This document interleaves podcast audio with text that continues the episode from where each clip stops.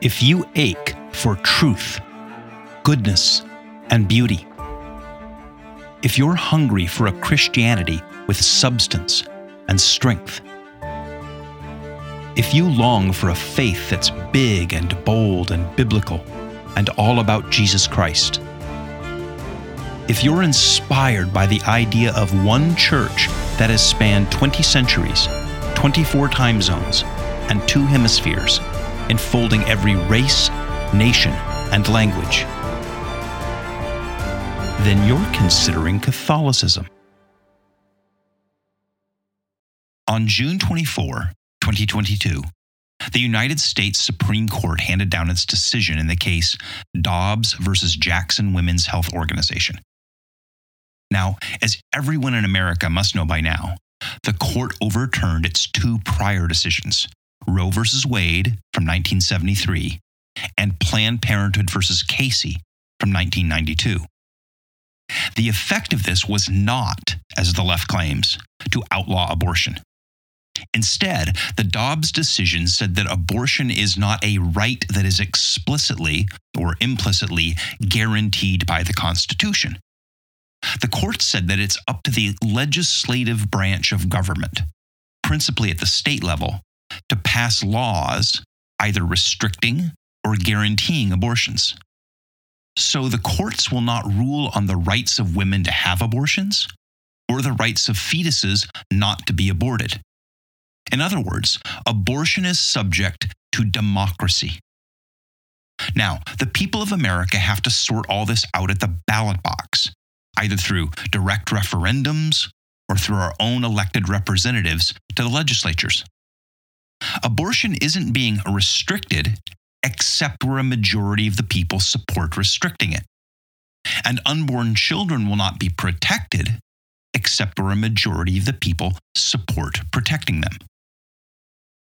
And all that means that the real battle over abortion is just beginning. Where it will end, no one knows. But those of us on the pro life side of the struggle, especially young people, will likely spend the decades ahead not in courtrooms, but in the court of public opinion. And thus, it's time to take a deep breath and prepare ourselves to win hearts and minds within the marketplace of ideas and within the complex culture of the United States. Now, a few days after the Dobbs decision was released, I was invited to speak at a pro life conference. The other keynote speakers were politicians, attorneys, activists, and some pastors. The event and the attendees were predominantly Protestants. But I really appreciated the organizers who asked me to share a Catholic perspective on what comes after Dobbs. So, I spoke on the distinction that Pope John Paul II rather eloquently made between the culture of life and the culture of death. And I thought that I would share what I said that day here with you on the podcast.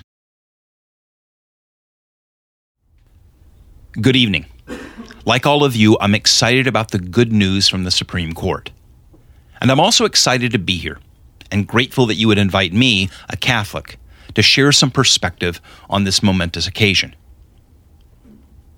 In the first chapter of his letter to the church in Rome, the Apostle Paul argued that what may be known about God is plain to mankind, because God has made it plain to them. But when they ignored it, or we might say when we ignore it today, our thinking became futile and our foolish hearts were darkened Claiming to be wise, we became fools and our minds depraved, so that we do what ought not to be done. We have become filled with every kind of wickedness, evil, greed, and depravity. We are full of envy, murder, strife, deceit, and malice. We are gossips, slanderers, God haters, insolent, arrogant, and boastful inventing ways of doing evil without understanding, without fidelity, without love, or without mercy. Now, that was a rather apt description of the world that Paul lived in 2,000 years ago. But it fits again today, doesn't it? And yet, it doesn't have to be this way. Jesus said in the 10th chapter of John's Gospel that the thief comes only to steal and kill and destroy, but I have come that they may have life and have it to the full. The issue of abortion has been framed by the left as one of choice. And that is accurate. It is an issue of choice, but not the choice that they suppose. It's not up to each of us to choose whether life is valuable, but we do get to choose whether to value life. Let me say that again. We cannot choose whether life is valuable, because it is, but we must choose to value it. And that choice is an ancient one. The most definitive presentation of it in the Bible comes in the book of Deuteronomy, chapter 30. The children of Israel lacked the courage to do the right thing. And so they were sent to wander in the desert for 40 years. They would not get to see the promised land, but their children would. And so Moses stands before the next generation that had been born and raised in the wilderness, and he lays a choice before them. See, I set before you today life and prosperity, death and destruction. For I command you today to love the Lord your God, to walk in obedience to him, and to keep his commands, decrees, and laws. Then you will live and increase, and the Lord your God will bless you in the land that you are entering to possess. And then Moses tells them that this is not an impossible choice.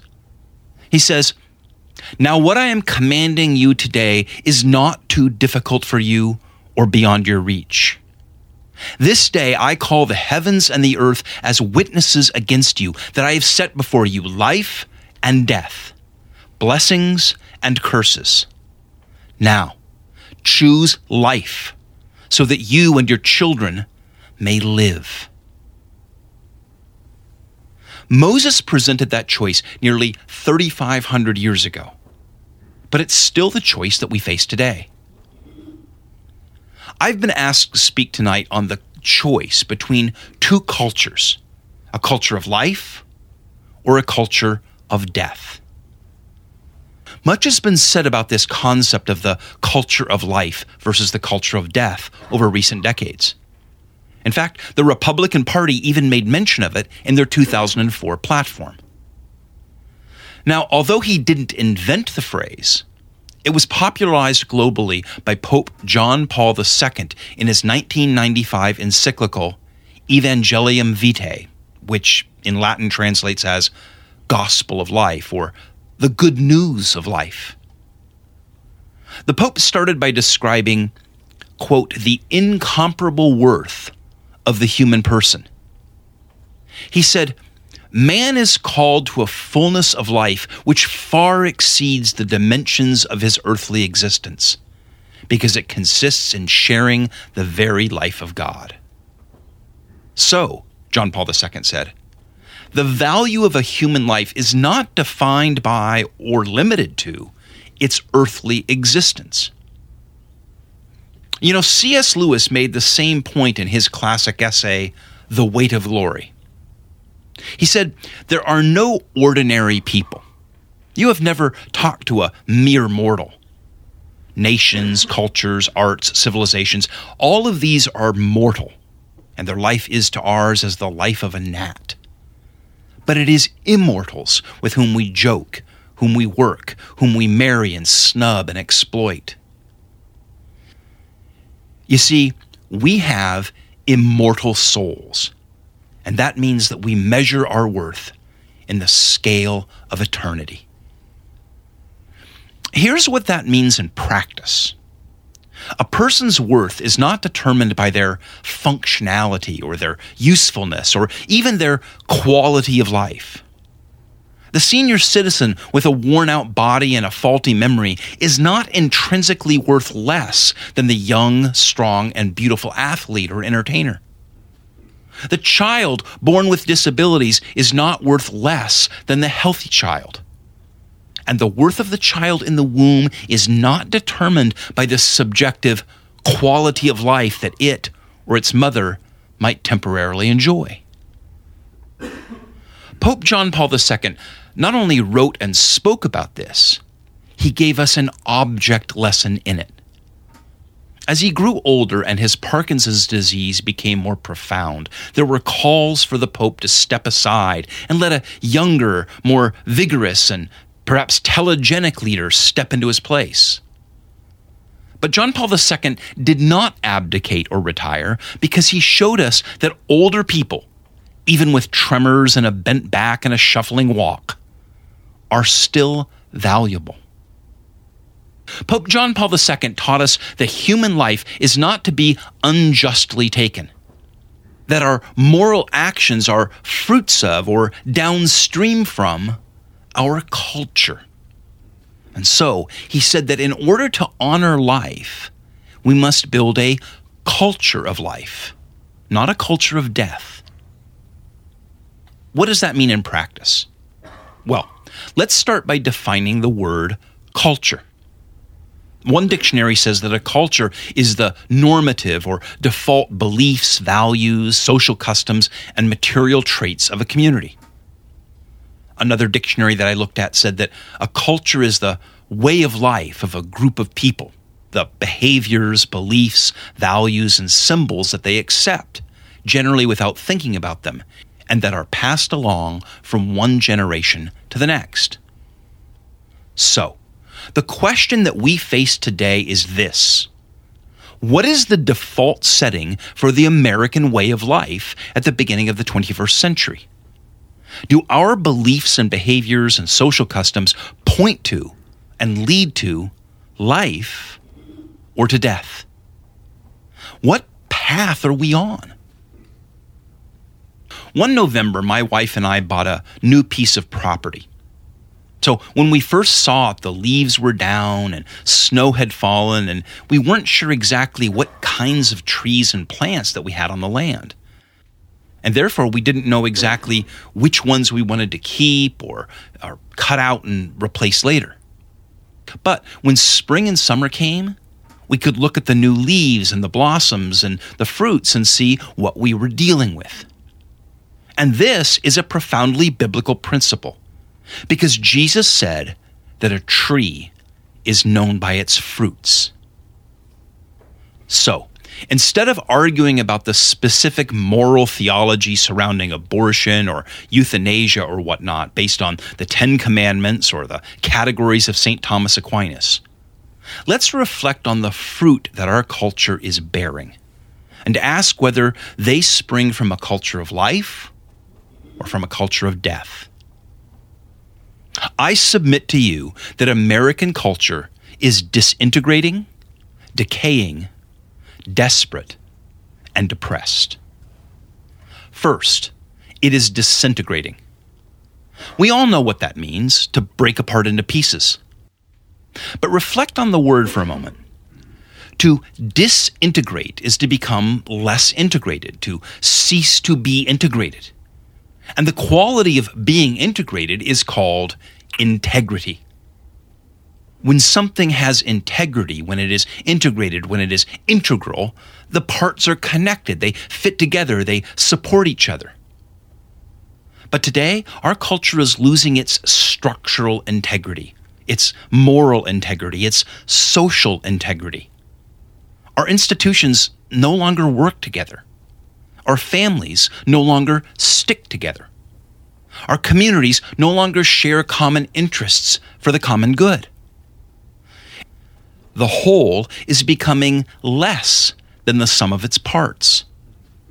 This is what happens when living things die. Their components break apart. They can no longer support the compound living being. But living things are integrated. Living cultures have structural and moral and social integrity. The disintegration of American society is a strong indicator that our way of life no longer leads to life. And American culture is decaying. It's possible that when something disintegrates, it could give birth to something new. So, for example, the apple falls from the tree, it plops into some wet soil, and from its seed, a new tree grows. But if the apple falls onto hard ground, it just rots in the sun. And the parts that are falling out and falling apart in American society don't seem to be falling onto fertile ground. They seem to be decaying. Consider this. Many states might very well pass legislation banning surgical abortions after the Dobbs decision last week. But most abortions are now performed with pills. And if our 40 year war on drugs could not keep people from getting marijuana and cocaine, Oxycontin and fentanyl, I'm not sure why we think that we're going to keep people in state A from crossing the line into state B to get abortion pills. Ultimately, the problem is not that abortion is too available. It's that there's too much demand for abortion. And that's a sign of cultural decay. Too many of us no longer value what John Paul II called the incomparable worth of the human person. We are in an advanced state of cultural, moral decay.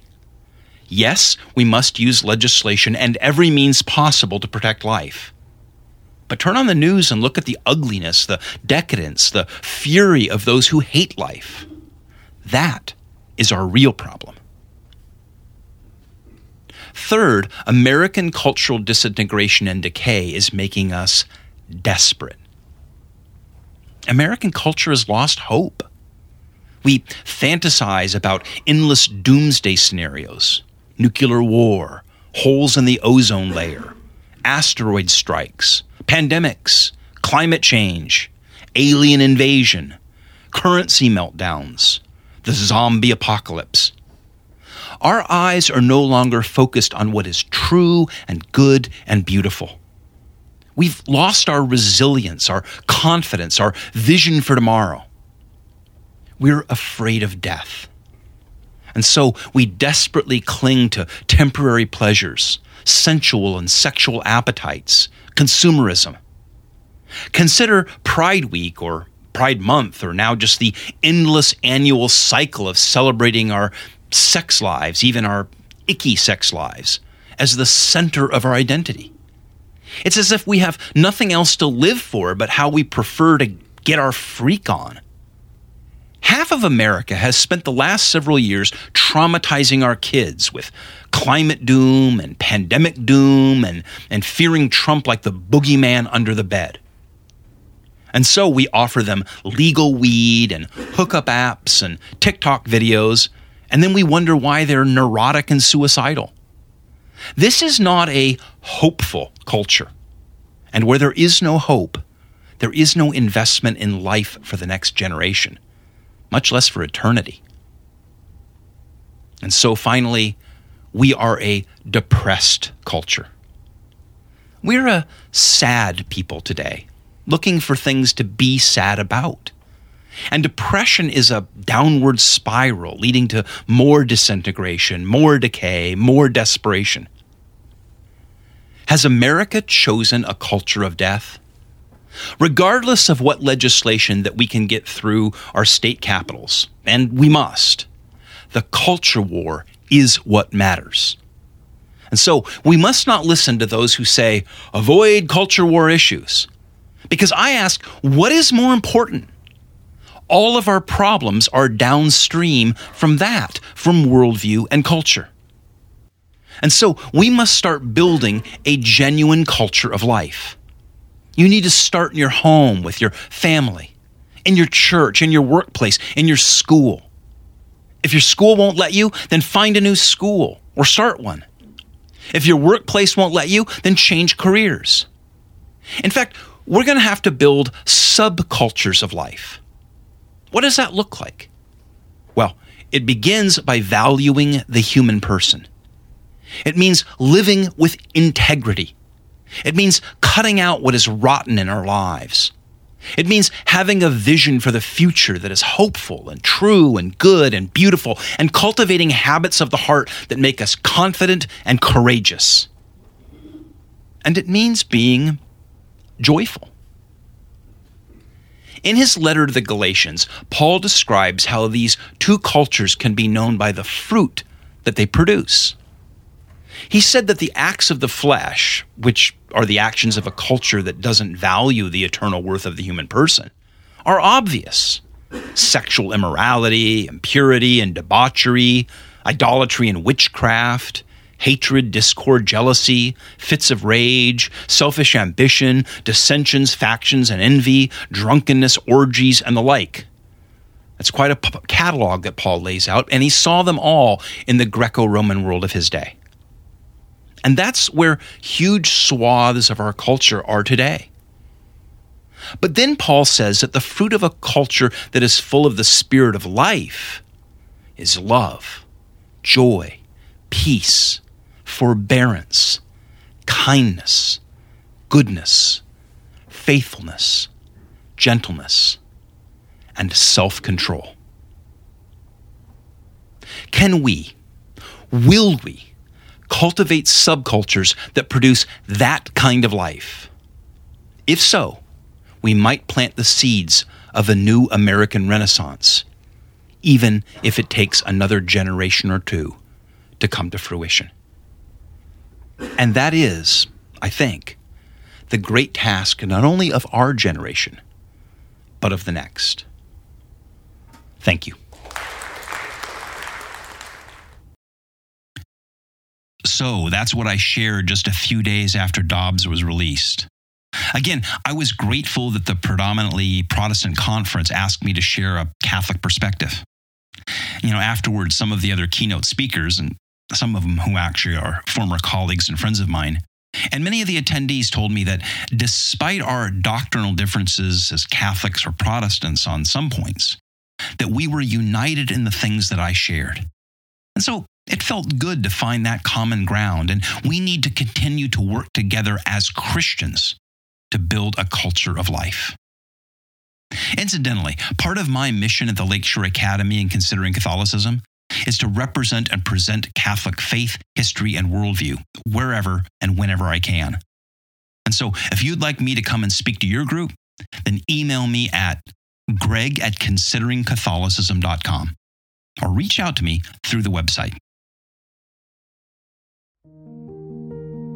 Thank you for listening. My name is Greg Smith. And if you've enjoyed this podcast, would you please hit the like and subscribe buttons wherever you get your podcasts? And please share it with others. And if you're curious about the Catholic worldview and faith, the Church and its saints, or Catholic history, culture, and art, then visit consideringcatholicism.com. And email me to let me know what you think. Greg at consideringcatholicism.com.